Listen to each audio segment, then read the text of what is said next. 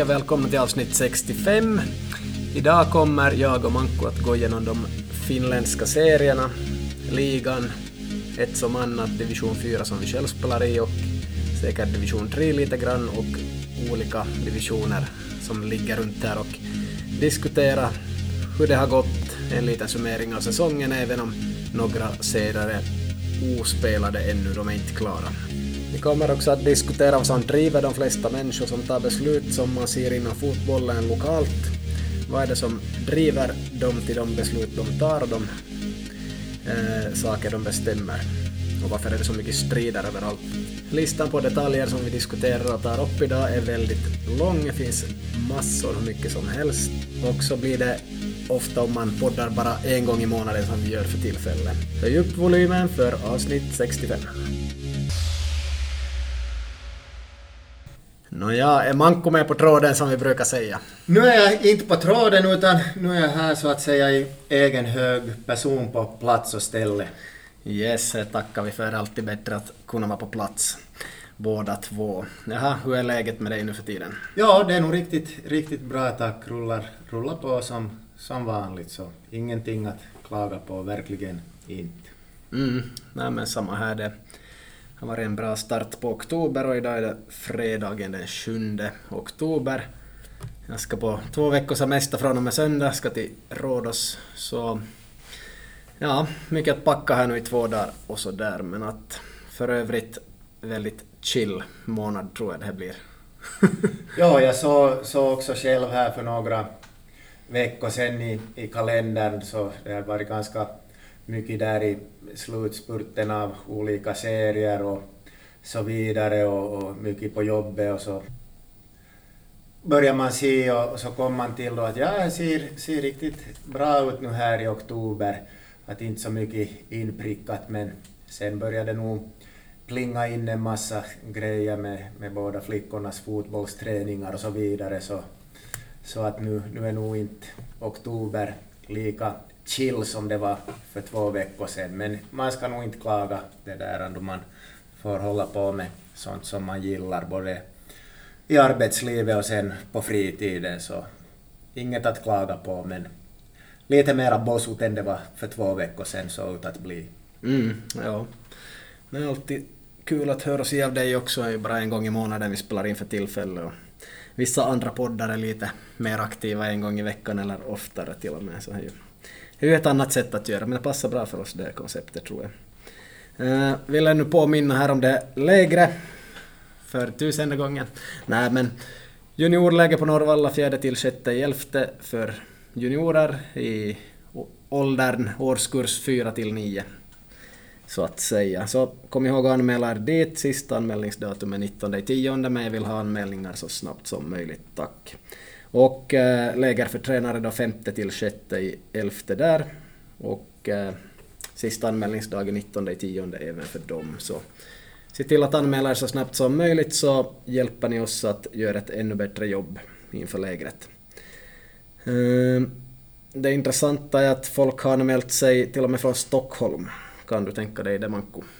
äh, till, till, av de här spelarna eller till tränarlägret? Tränarlägret. Ja. Mm det sätter en viss press på arrangörerna, eller hur? Ja, ja, ja. Så man känner nog press. Så, mm, ja, ja okej. Ja, och de tycker det är billigt och klart det är billigt men de ska ju släpa sig hit också ända till Vasatrakten så där uppstår ju mer, mer kostnader för dem.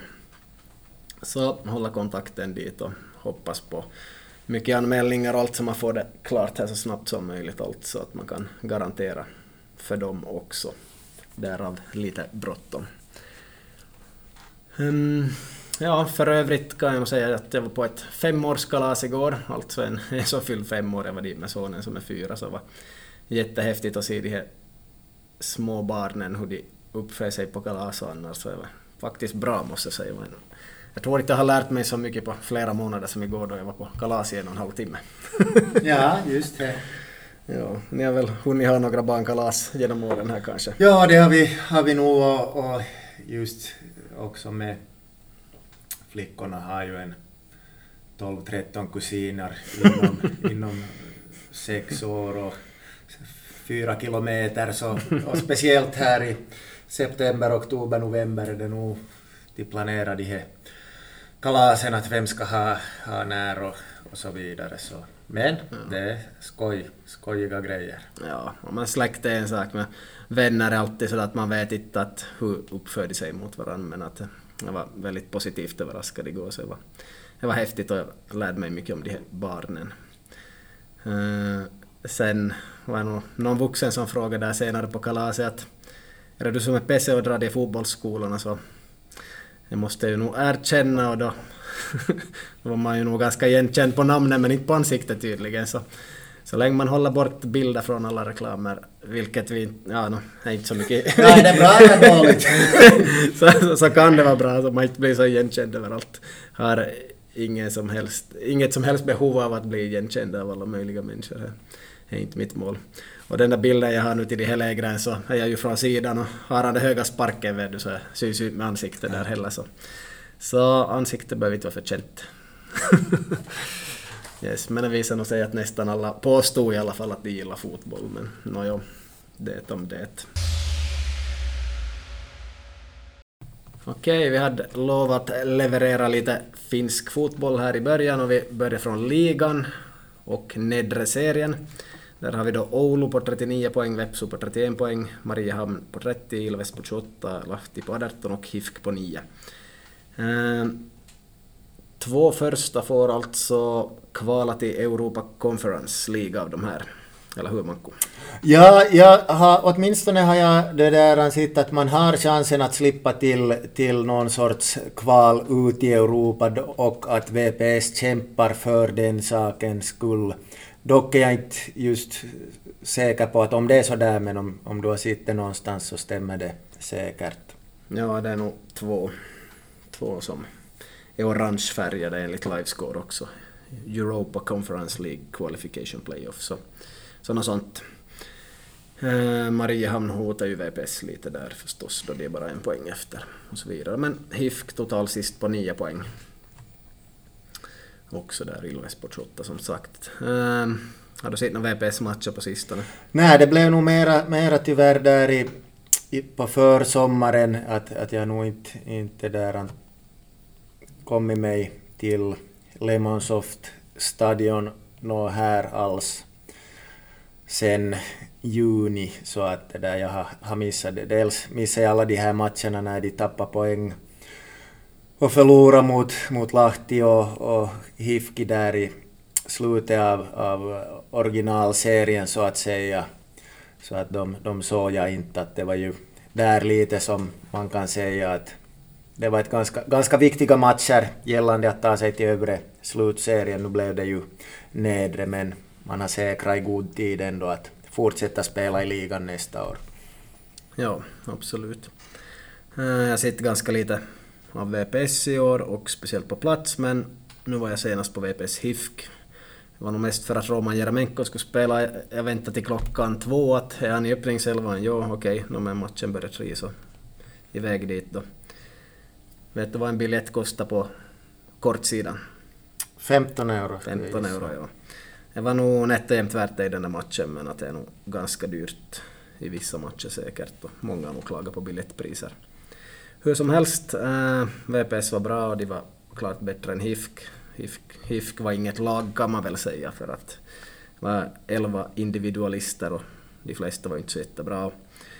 Äh, Roman tappade bollen som Eh, Eh, ledde till 1-0 målet HIFK faktiskt, så det var ju inte så bra för honom och så slog han en del felpass där första 10 minuterna. Så man var lite sådär tveksam att ska han visa upp någonting av vad han kan. Men att nu kommer massor med fina passningar och massa olika små finter och grejer han gör i dueller då det kommer en boll i luften så lurar han att han ska göra en sak och så gör han en annan sak så kommer bollen över båda så tar han ner den och så fortsätter han och enormt tekniskt och han sköt ju en Rabona från typ 20 meter som Molken räddade till retur där bland annat. Så fanns nog detaljer, han var väldigt elegant i sitt spel kan man säga. Och med bättre lagkamrater så skulle, skulle han ha varit ännu bättre. Sen kom Eero Markkanen in mot slutet där också men det hände nog ingenting från hans håll så att säga. Så HIFK var inget lag och kommunikationen var dålig mellan spelarna men skulle Roman Jermenko vara ett bättre lag så skulle han nog skina ännu mer så han är nog en riktig toppklassspelare ännu men inte vet jag om han håller finsk landslagsklass. Det, det kan jag inte säga utgående från den där matchen i alla fall. Och nu har ju Mikso Paatelainen fått sparken från HIFK också kan jag konstatera och de är på väg till division 1. Men Vepsu riktigt bra gjort, fyra mål, 4-0 där och Vepsu har nog ett helt bra lag. Ja, det blir ju intressant att se nu hur, hur det där Romans framtidsutsikter och planer ser ut. Att man, det kan man väl nog slå fast att han är för bra för att spela division 1 nästa år. Ja, absolut. Så att man får ju se då hur, hur skulle han passa in eventuellt i ett HJK eller i ett Honka.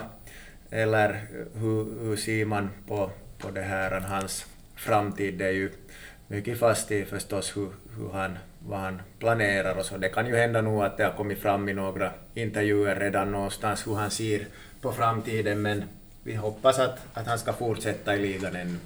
Ja, absolut. Äh, finländska ligan eller någon annanstans. Till exempel allsvenskan eller något annat land. Han håller nog garanterat för han såg ut att vara i helt bra skick och sprang nog en hel del. Yes, men HIFK faller och Lahti kvalar och ja, om vi ser på den här övre serien så HIF, äh, HJK 55, KUPS 51, Honka 47, Haka 44, SJK 34, Inter Turku 32. Så vad tror vi HJK far iväg med guldet där? Ja, de gjorde ju också en, en bra match i, igår i, i Europa och fick 1-1 och har ju en bred, bred trupp och, och de har ju tappat några poäng här men det har också, också det här Kups gjort så att, så att det börjar väl nog fyra poäng verkar nog vara en, en ganska stabil ledning trots allt att det kan nog hända att det är avgjort före det blir den här HJK Cups i sista omgången 16 oktober. HJK har ännu kvar Haka på bortaplan nu 9 oktober så om man får resultat där och Kups inte levererar mot Inter så blir den betydelselös den där sista matchen. Men fyra poäng och två matcher kvar. Så. Precis. Och Kups är ju fyra poäng före Honka så lite kamp om plats två och tre där ännu. De lever lite och samma mellan Honka och Haka det var tre poäng där till bronsplatsen. Så allting lever men Inter Turku och SJK ligger därefter så där händer inte så mycket. Går över till division 1. Manko får ordet här. Han har bra koll på det tror jag. Ja, det är ju det där så nu fick jag reda på här alldeles nyligen när man, man lite har kolla det där hur eh, det ser ut med kvalet till ligan. Det börjar stå klart att det är KTP som tar steget upp, men sen är det så att trean och fyran kommer att mötas. Eh, jag vet inte om det är enkelmatch eller dubbelmöte om att sen ännu kvala mot tvåan för att sen möta Lahti. Så att Jaro, och i det här fallet, och ska, om tabellen står sig så är det Jaro mot Ekenäs i en match om att möta TPS i en match om att möta Lahti om att stiga till ligan. Så stark höst för Jaro och äh, det där, jag tror att ja, Jaro möter Ekenäs i sista omgången och KTP möter TPS, så det finns ännu en liten chans för Jaro att gå om TPS om det är så att TPS tappar poäng mot KTP och Jaro vinner Ekenäs, så då skulle man slippa den här ena första kvalrundan så att säga. Så intressant läge och det här såg man inte i början på juni och juli. Men det har tuffat på lite så där i skymundan kanske åtminstone för egen del. Ja, nej men häftigt och jag jobbar i Jakobstad ibland så ja, nu var det en hel del prat redan för två matcher sen ungefär att Jaro har ännu chans på den där kvalplatsen där speciellt då TPS ska möta KTP så det skulle vara kul om KTP levererar nu och gör sitt jobb där mot TPS i alla fall. I den matchen. Man konstaterar att man känner ju Jaros, Jeps och KP Västranare ganska bra nu för tiden. Jag minns inte vem som tränar Ekenäs, måste erkänna för tillfället. Det var någon spanjor?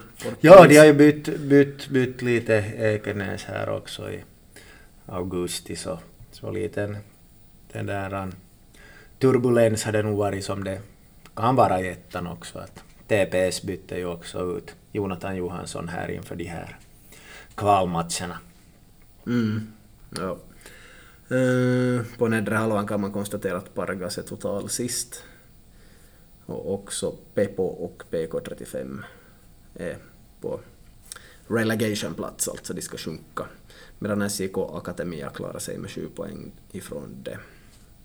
Mikkelin, Palloiliat och Gnistan är högre upp där i nedre, nedre tabellen i ettan så att säga. Eh, tvåan tar vi lite på känsla här snabbt. Det har ju gått bra för Vasa IFK. Många unga ivriga spelare och de har lyckats bra i matchen och tagit massor med poäng så där går det bra. Kraft har inte varit så mycket sämre i år heller så helt bra österbottniskt arbete i tvåan på det viset i år.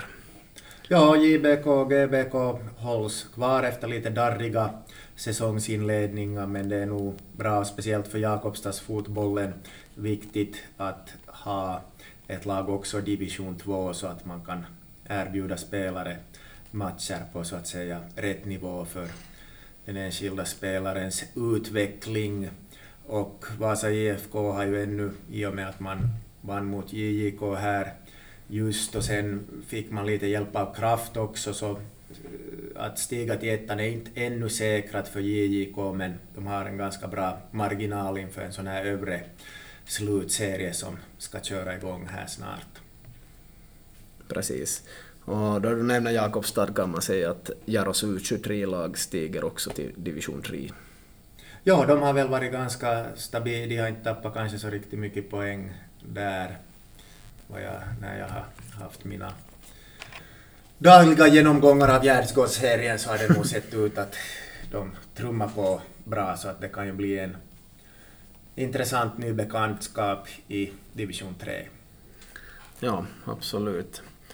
Så då har Jakobstad lag i division 1, 2 och 3 så att säga. Yes, vi kan hoppa över till trean. Vi plockar inte fram så mycket tabeller här nu utan vi kan konstatera att vem vann trean i år?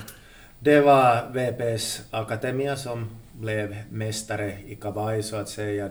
Det finns ännu en omgång kvar men det är redan säkra att de går vidare till kval till division 2 mot TP47 om jag inte är helt fel underrättad.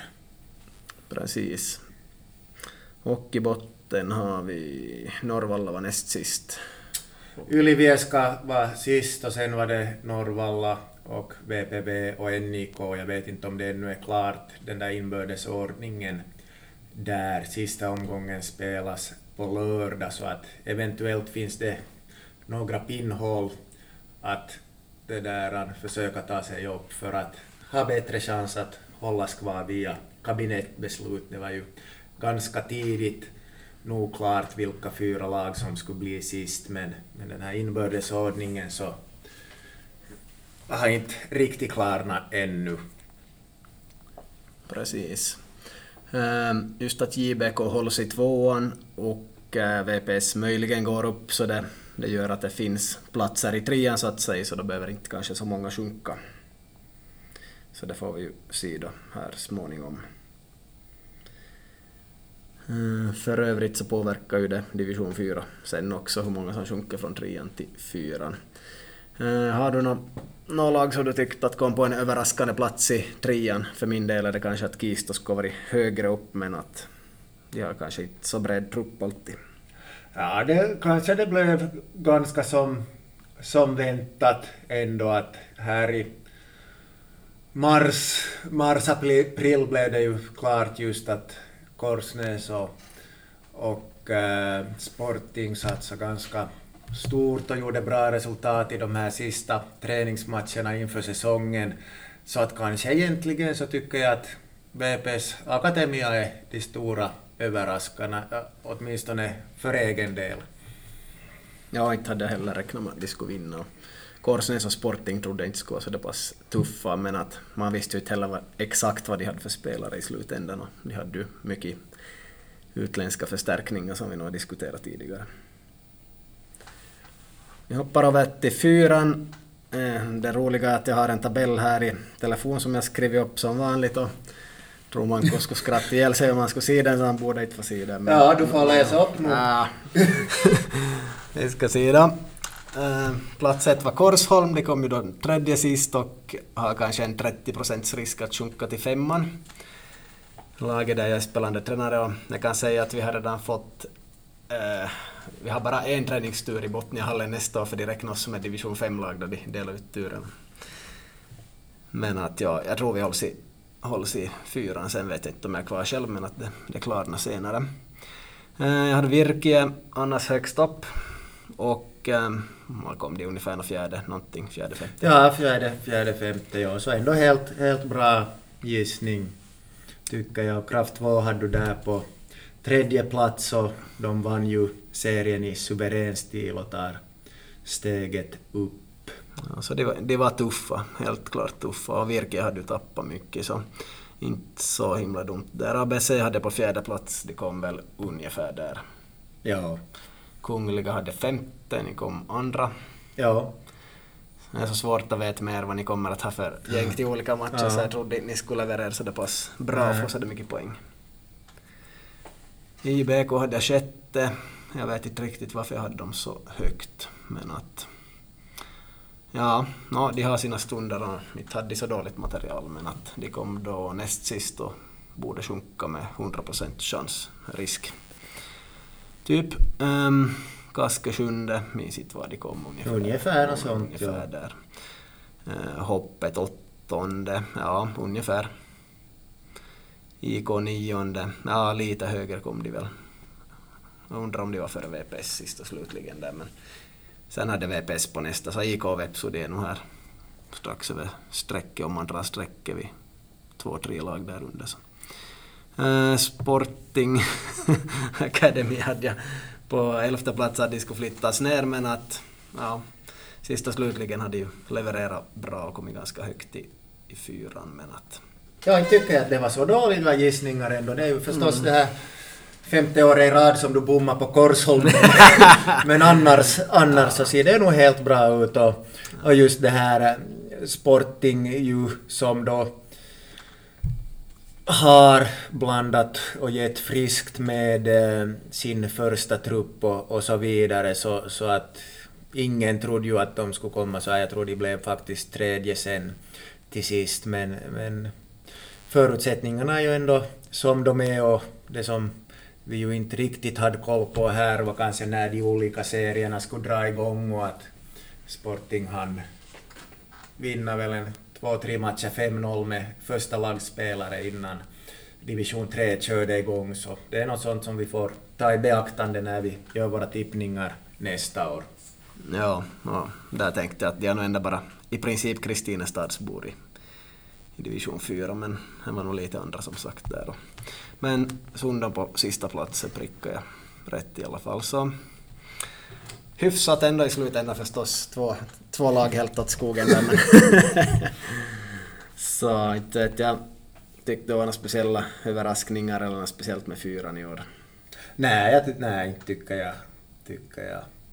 Det gick, gick borta var, var det där en ganska tuff match vi hade dem i sista omgången. Jag vet inte hur ni hade spelat mot IK borta. Förlora 1-0 tror jag. Ja. 1-0 ja. ja. Ja, inte var det så enkelt att få dit inte. Ja, det har hänt tusen saker den här säsongen och är nog spelarna, domarna, allting, systemen är nog oj ho, ho. Man borde vara på en högre nivå då man coachar och så här men att vi är nog där och leker i fyran så inte, inte får vi klaga allt för mycket. Det var här just som jag, jag tänkte säga, att du klagar på spelarna, domarna, planerna, bollarna, men kan du se dig själv nå i spegeln? Är det bara externa faktorer som påverkar? jag tror inte jag klagar på planerna och bollarna. Det är sådär 12 år sedan, då var jag ganska mycket in på dem. Mot oss klagar du nog på planen. Ja, nej, ja no, där borde man ju nog kanske skjut- skjutit upp matchen i kyttaspel, annat än beachvolley Ja. nästan. Där, så. Ja, nej, nej, jag bara, bara Ja. kollar. kollar. Ja, det, är inte pla- det är inte planens fel, det är regnets fel Ja. förstås. Ja. Ja. Men överlag har jag inte klagat på bollar och planer på 12 år, men för 12 år sedan höll jag på att klaga ganska mycket. Förra året klagade du nog på att vi hade för mjuk matchboll. Ja, no, det, det kan ju hända Dina passningar kunde inte Det fara kan, det, kan ju rätt på hända grund av det, det. det kan ju hända att det var så en gång i Ja, fjol. Men, ja, nej, nej, jag, jag har ganska bra minne så... Ja, ja. men i det stora hela I det stora hela, Det yes. stora hela var jag mästare i där för en 12-15 år sedan när man Ja. kom från division 2 lägre och lägre. Ja. Då var man nog på det ena och det andra. Ja. Minns en match mot någon Petalax Korsnäs, vad hette de, Peikoff på den tiden. De hade nog en riktigt dålig plan så då var jag nog riktigt arg. Men det var lite mer känslor på den tiden.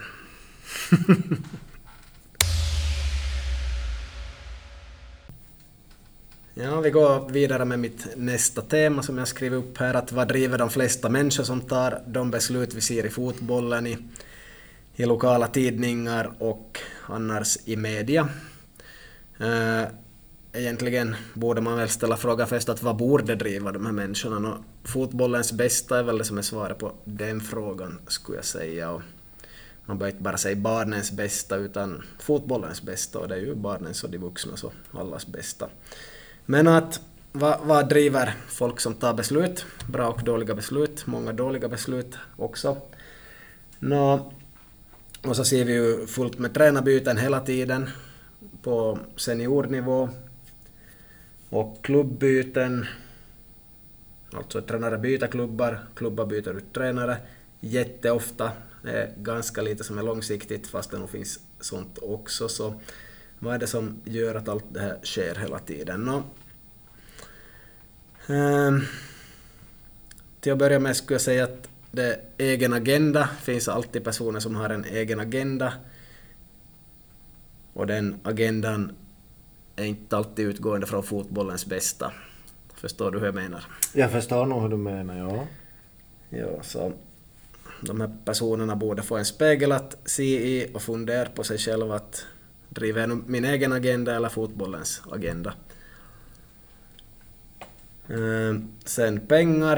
eh, är lätt att säga att ja, pengar har ingenting att göra med, med det jag drivs av. Jag drivs inte av pengar, jag gör inte det för pengar.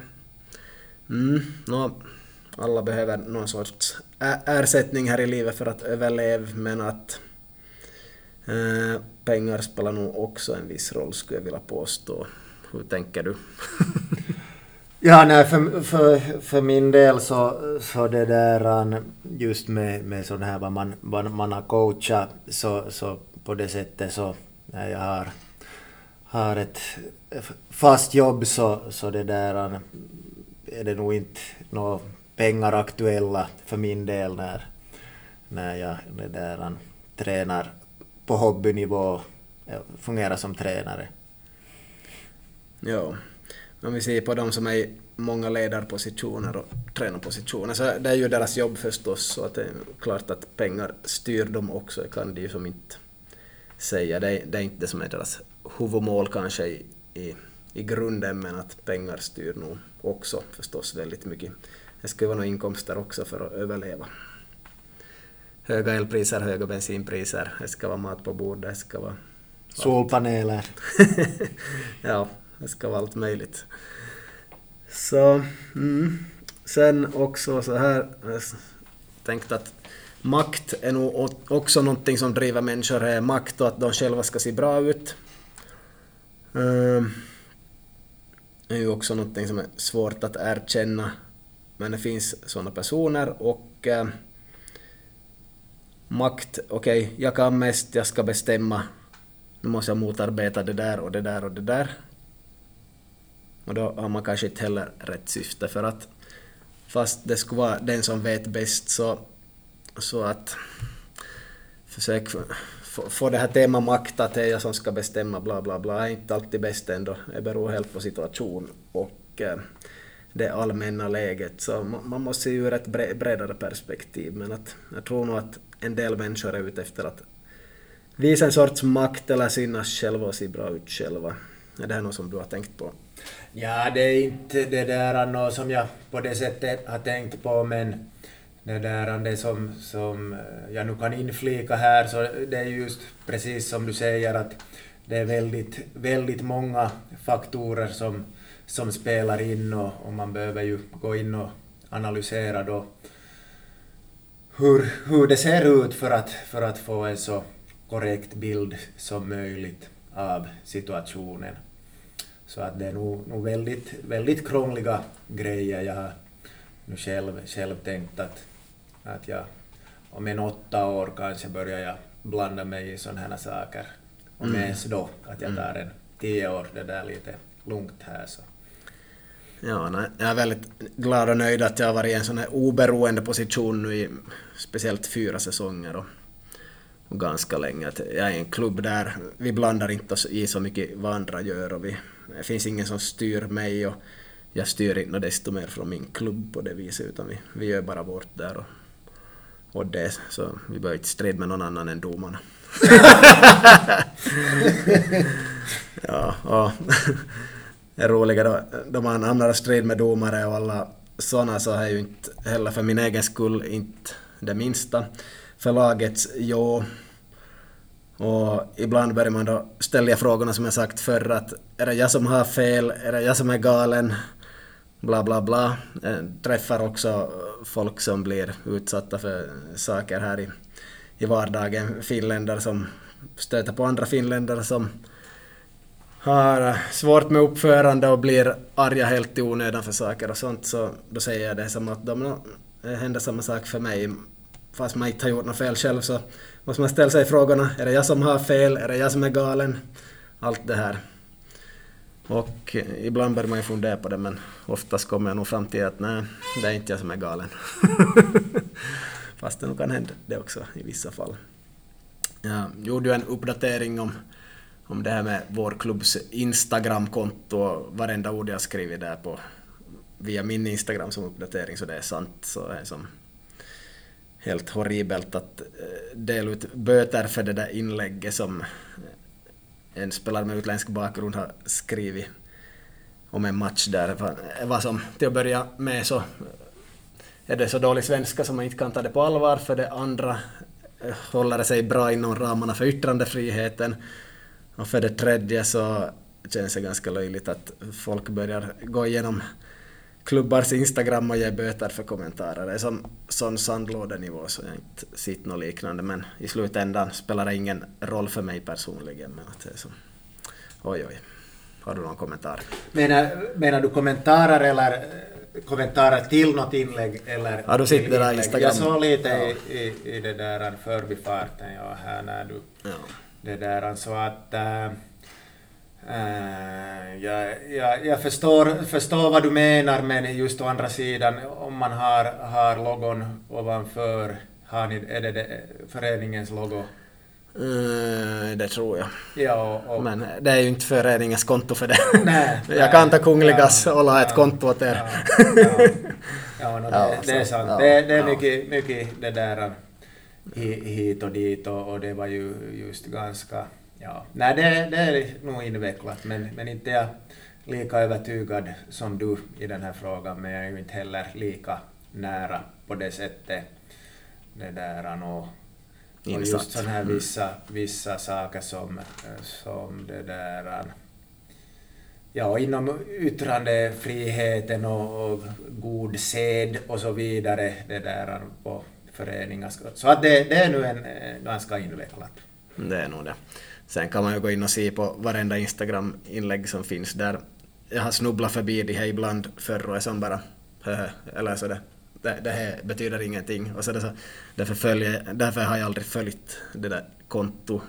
liksom att jag skulle eh, sitta och läsa de meningarna eller bry mig på det viset vad som står där. Och jag har ingen annan som har något med föreningen att göra i en högre position gjort heller utan det är bara som någon sorts skämt. Men att, att de visar när nästa, den personen visar när nästa match är så, så det är ju bra.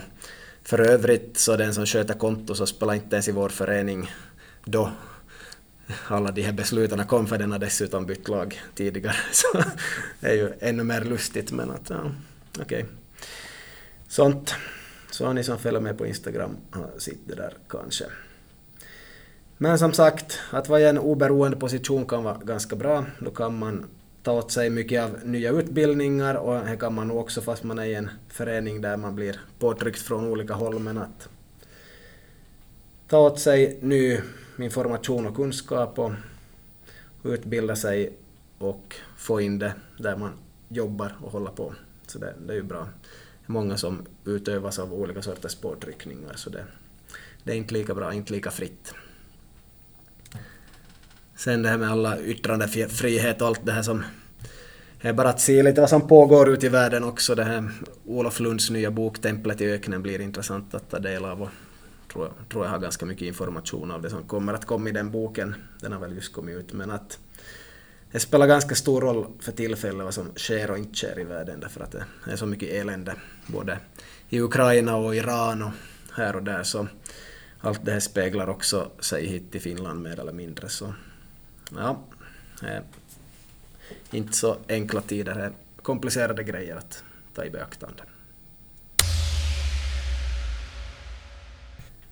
Sen hade jag en rubrik Juniorer spelar för många matcher. Men vissa har ändå brist på speltid av de spelarna och tränarnas största dilemma är kanske det här då de spelar fyra mot fyra, de små barnen. Har du Manko några tankar kring den här rubriken som du har fått av mig? Ja, no, jag, jag det där väntar med spänning på vad du ska ta upp för objektiva fakta kring den här saken. ja, inte har jag gjort världens analyser inte, men jag känner ju ganska många spelare och tränare så det som man märker med de här juniorerna ofta är att eh, eller så här borde det vara överlag att man tränar x antal gånger i veckan om det nu är en, två, tre eller fler beroende på ålder och så har man match en gång i veckan till exempel på lördag eller vilken dag det nu än är. Och i så fall är man ledig på söndag så att man har en dag ledigt per helg. Så borde det vara ute i Mellaneuropa och Holland där de är noggranna med allt så där är matcherna oftast på lördag och söndag är ledig. Det är som enda dagen som är ledig från både skola och fotboll alltså. Söndagen ska vara ledig. Jag har det i princip instiftat för barnen. Sen kan det säkert variera mellan orter men att det där är en gyllene regel där. Medan här i Finland kan man lätt se att okej, okay, de kanske tränar på måndag vad ska vi säga för ålder, 10 eller 13 år eller vad som helst. Okej, okay, de, de, har en träning på måndag.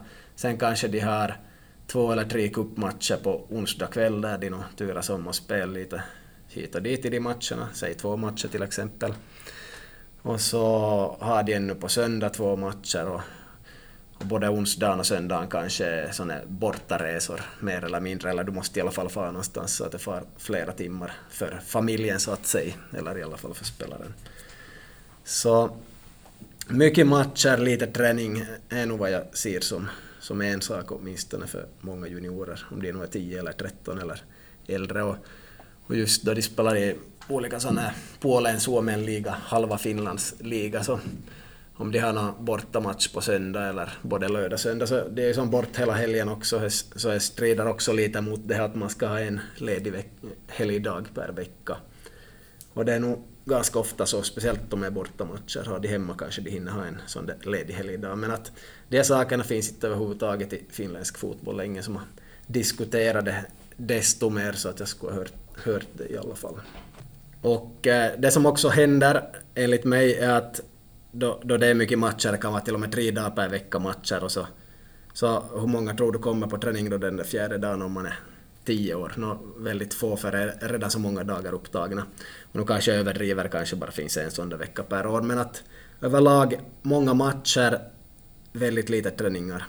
Det där skulle jag ändra till att ett par träningar och en matchdag per vecka.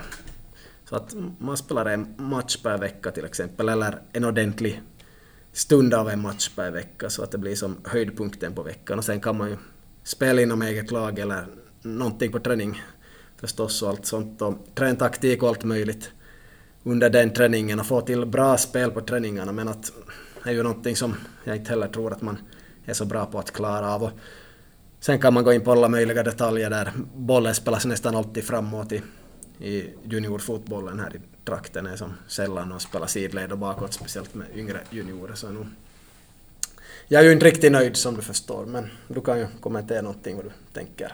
Ja, nej, ja, det där det, det låter, låter nog det där vettigt. Jag vet ju inte om, om det är på det här sättet, men om du säger det, jag är ju det där ju inblandad bara i fyra, fyraåring och åttaåriga flickornas det där äh, träningar så att där, där är det nog inte ännu något problem vad jag har sett åtminstone men, men att det är klart det att det är en bra grej att hålla koll på så att det inte blir för mycket matcher. Ja, det, det är supermycket matcher. Som jag sa där, fyra mot fyra, där har de ju jättemycket spelare. Så, ja, där krånglar det alltid till sig på något vis för dem. Och så har de ju ändå turneringar där man går vidare också på något vis. De har väl ibland något finalspel, till och med på fyra mot fyra. Då har man ju kanske en stor trupp där alla skulle vilja spela, så ska man toppa eller inte laget och du vet, det blir, blir mycket kaos på olika plan kring allt möjligt. Och alla sådana här problem bottnar nog enligt mig i att Uefa, Fifa och sen bollförbundet och alla andra, det finns som inget ansvar, det finns inga exakta rekommendationer som folk skulle följa enligt det här, utan det görs lite hur som helst. Inte det något fel på juniorkuppen som finns här i trakten och inte det något fel på vanliga serier och inte det något fel på lagen och, och allt det här heller, men att det finns som inte den här strukturen och det här ordentliga som skulle följas. Det är aldrig någon som har tagit tag i det här. Jag vet inte om mina barn kommer att börja spela fotboll men att är jag inblandad så garanterat kommer jag att styra det mot, mot det där att okej, okay, vi tränar, är det då måndag, onsdag och så har vi match lördag om det råkar vara en sån vecka. Så då är det så, och så kanske man kan göra något extra om, då det blir äldre. Men att vi far inte eh, vad ska vi hitta på för ort? Eh, vi far inte till Vörå på måndag och spel tre matcher och så far vi till Laihela på torsdag på två matcher och så har vi söndag då vi far till, eh, vad ska vi hitta på, Jakobstad ännu på en turnering på, med tre matcher. Alltså, vad är det för vecka? När ska du träna fotboll om du bara hålla på att spela matcher hit och dit? Och så håller du på med sånt här varje vecka och vad blir det som för kvalitet? Klart matcherna ger dig någonting men att fotboll handlar ju nog som om att träna och sen och ha, ha roligt och utvecklas och få se på detaljer vad som ska utvecklas och fixas inom laget så att det inte blir som bara gatufotboll som de spelar själv spontant utan de behöver en ledare som är där och leder och styr alla spelare. Och speciellt de här svagare spelarna tror jag inte gynnas så jättemycket av att spela mycket matcher heller då de skulle behöva liksom få en klar vägledning där tränaren kan gå in och stoppa och fixa och greja allt möjligt. Så nej, här behöver nog ske en ändring småningom. Nu ja, vi har hållit på över 40 minuter, vi har inte hur mycket tid som helst att ge podden idag heller, men vi kör på lite ännu med några saker. Jag äh, tänkte ha Manko att fylla i resten på en mening för, först att för att få något du aldrig haft kan du... Så, så måste, du, måste du veta vad det är? Ja, eller så måste du göra någonting du aldrig har gjort. Ja, okay. ja, ja. Det är ganska kul, kul sådant uttryck. Och, och det är ju någonting som måste ske för att få till en stor förändring egentligen nu om och kanske om ett lag ska upp till en nivå där de aldrig har varit eller, eller vad som helst. Så ett kul uttryck. Ehm, det vi skulle diskutera lite mer om här var att det skulle vara ganska intressant att få ett detaljerat svar om man blir ratad från ett lag. Alltså om man provtränar och inte får vara där. Jag vet inte vad brukar man få för svar, man kunde kanske inte ha blivit ratad så många gånger men att är nog ofta kanske att ja, du räcker inte riktigt till eller ja, din teknik är inte riktigt på den här nivån eller du skulle ha varit i den här träningen för flera år sedan redan eller någonting. Jag vet inte, har du hört sådana kommentarer? Nej, ja, nej men, men nej, det har jag nog inte, inte hört så att, det ska bli intressant att höra på fortsättningen. ja, no, men ju mer kunnig tränare desto mer kan ju tränaren berätta. Ju som, säg att du har en ytter, höger ytter. No, eh, är bara att berätta några saker som man tycker att den inte har uppnått. Man kan ju inte bara säga att ja, din kommunikation med ytterbacken var för dålig om man har varit på provspel, för det ska ju förbättras efter tid. Men att eh, man kan ju säga att din snabbhet är bra, den räcker till, men att eh, din förmåga att ta dig förbi i en mot en på kanten inåt eller utåt så det räcker inte och du har, du har fått chansen att göra det här i många, många situationer på träningar också i matcher här den tiden du har varit här och, och det räcker tyvärr inte. Så det är någonting du borde förbättra. Då skulle man ju ge en ganska bra feedback och då förstår den ju vad det beror på. Eller så om den är bra på det så skulle det ju kunna vara att ditt tillslag är allt för dåligt för fast du får chans att slå ett inlägg i lugn och ro så det far ju alltid fel eller det far sju gånger av tio går det ut i hörnan och så kan man visa några videoklipp på det. Vet du, så man skulle som få faktiskt detaljer på att vad har hänt på riktigt. Och var, var i processen är det som, som det går fel? Är det, är det på kommunikationen eller är beslutet alltid fel eller är det det tekniska utförandet av beslutet eller vad är det som är fel? Så du vet, på den här nivån skulle tränare också kunna börja ge feedback. Ja, nej, nej, det, det håller jag nog med om och det, så trodde jag nog att det var. Jag vet ju inte nu hur...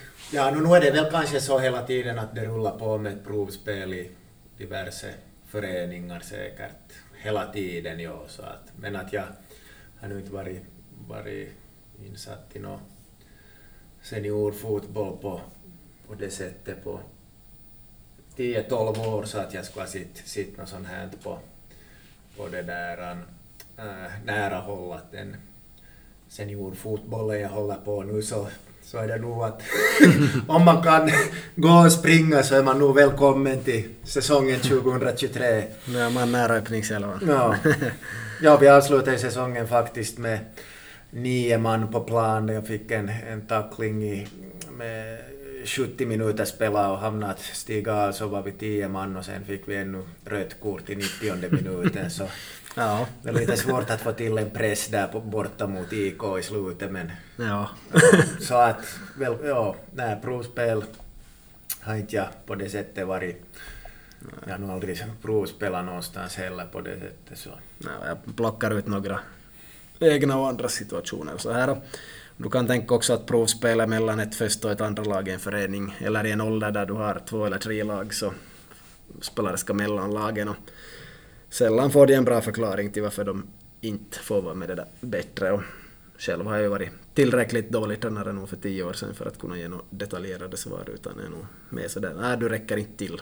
är väl mer på den nivån, men att det är inte så bra svar. Ja, sen kan det ju också vara, vara just, man pratar ju ibland om om kanske, ja, något speciellt i de här högre, högre ligorna och högre nivå, just att, att personen ska passa in på det sättet i, i omklädningsrummet och mitt i allt kan det ju också vara så att, att i något provspel så kan det vara att ja, att du är nog bra men att du är så surken jätka så du får inte komma med. Vad tror du om och sånt? Ja, det är ju en risk att man, man ska passa in så i, i gänget också, speciellt på seniornivå. Så det, det, det är en bit och, och äh, finns svåra spelare och ledare att ha att göra med men att ja, ibland går det inte men ibland måste de få en lång chans och ibland bara en kort chans. Så hur man uttrycker det och hur man jobbar vidare med det är ju frågan. Ja. Bra, bra poäng. Ännu här på slutet så som många vet så Wenger jobbar mycket med Fifa, eller han jobbar säkert heltid åt dem, Fifa, FA. Fifa där och eh, om man far in på fifatrainingcenter.com, centre stavas det, så kommer man in och ser vad de håller på med där och nu håller de på med något Learn the Fifa Football Language, alltså lär dig Fifas fotbollsspråk. Jag vet inte faktiskt, det har väl inte kommit ännu men de håller på att utveckla något språk. Och eh, ja, Wenger gör nog allt möjligt där för Fifa men jag är nog väldigt ifrågasättande för hur pass bra han är på de här sakerna och vilken sorts expertnivå han har på allt det här. Och sen ser man att väldigt många bilder härifrån Al-Ali och sådana här olika arabländer och arablag och allt möjligt. Här när de håller på så ringer nog några varningsklockor kring det ena och det andra och eh, fotbollsspråk har ju redan Verhaien utvecklat, det är ju bara att Fifa inte tar in det. Så att de skulle slå ut hans analyser av att skapa fotbollsspråk så det, det kan jag inte tänka mig att de skulle slå. Och fast de skulle kopiera det skulle knappast bli något bra heller så jag, jag tror nog att det blir något sorts kaos här och eh, Wenger var en stor förebild som Arsenal-tränare för mig och, och som person och så där har dessutom träffat honom online via bollförbundet som hade någon grej med honom. Så häftigt på alla sätt. Lång historia men att, att han skulle vara någon ja, expert på att utveckla Fifa och allt det här nu så det, det är jag skeptisk till plus den offside-regeln som de håller på med också, den är jag också väldigt skeptisk till. Jag vet inte, Manko, vad har du för tankar? Nej, ja, det där det, det är just av allt möjligt som du håller på och predikar så är ju nog det här med fotbollsspråk och att det skulle vara viktigt att ha ett sånt någonting som jag det där han tycker verkar vettigt och just då att ska man försöka hitta på ett nytt om det då Verheiens renn är tillräckligt bra och att ska det börja konkurrera eller håller man på att kopiera eller hur blir det? Så, så det, det där blir nog intressant att följa att, att det är ju nog bra viktigt med de här olika begreppen att man kanske själv inte alltid tänker på det och, och just hur ska ens spelare då det där reagera om dels vet inte tränaren vad han menar och sen tolkar spelarna det ännu på ett fjärde sätt så att, så att ställa mig nog bakom det här med någon sorts ordentligt fotbollsspråk men att hur det ska struktureras då är en annan femma. Yes, och där avslutar vi för vår tid rinner ut. Tusen tack till Manko, tusen tack till er som har lyssnat. Och äh, gå in på vår webbsida www.fotbollsfabriken.fi och besök våra samarbetspartners. Tack för idag Manko. Tack själv, tack själv. Trevlig resa. Tack, tack.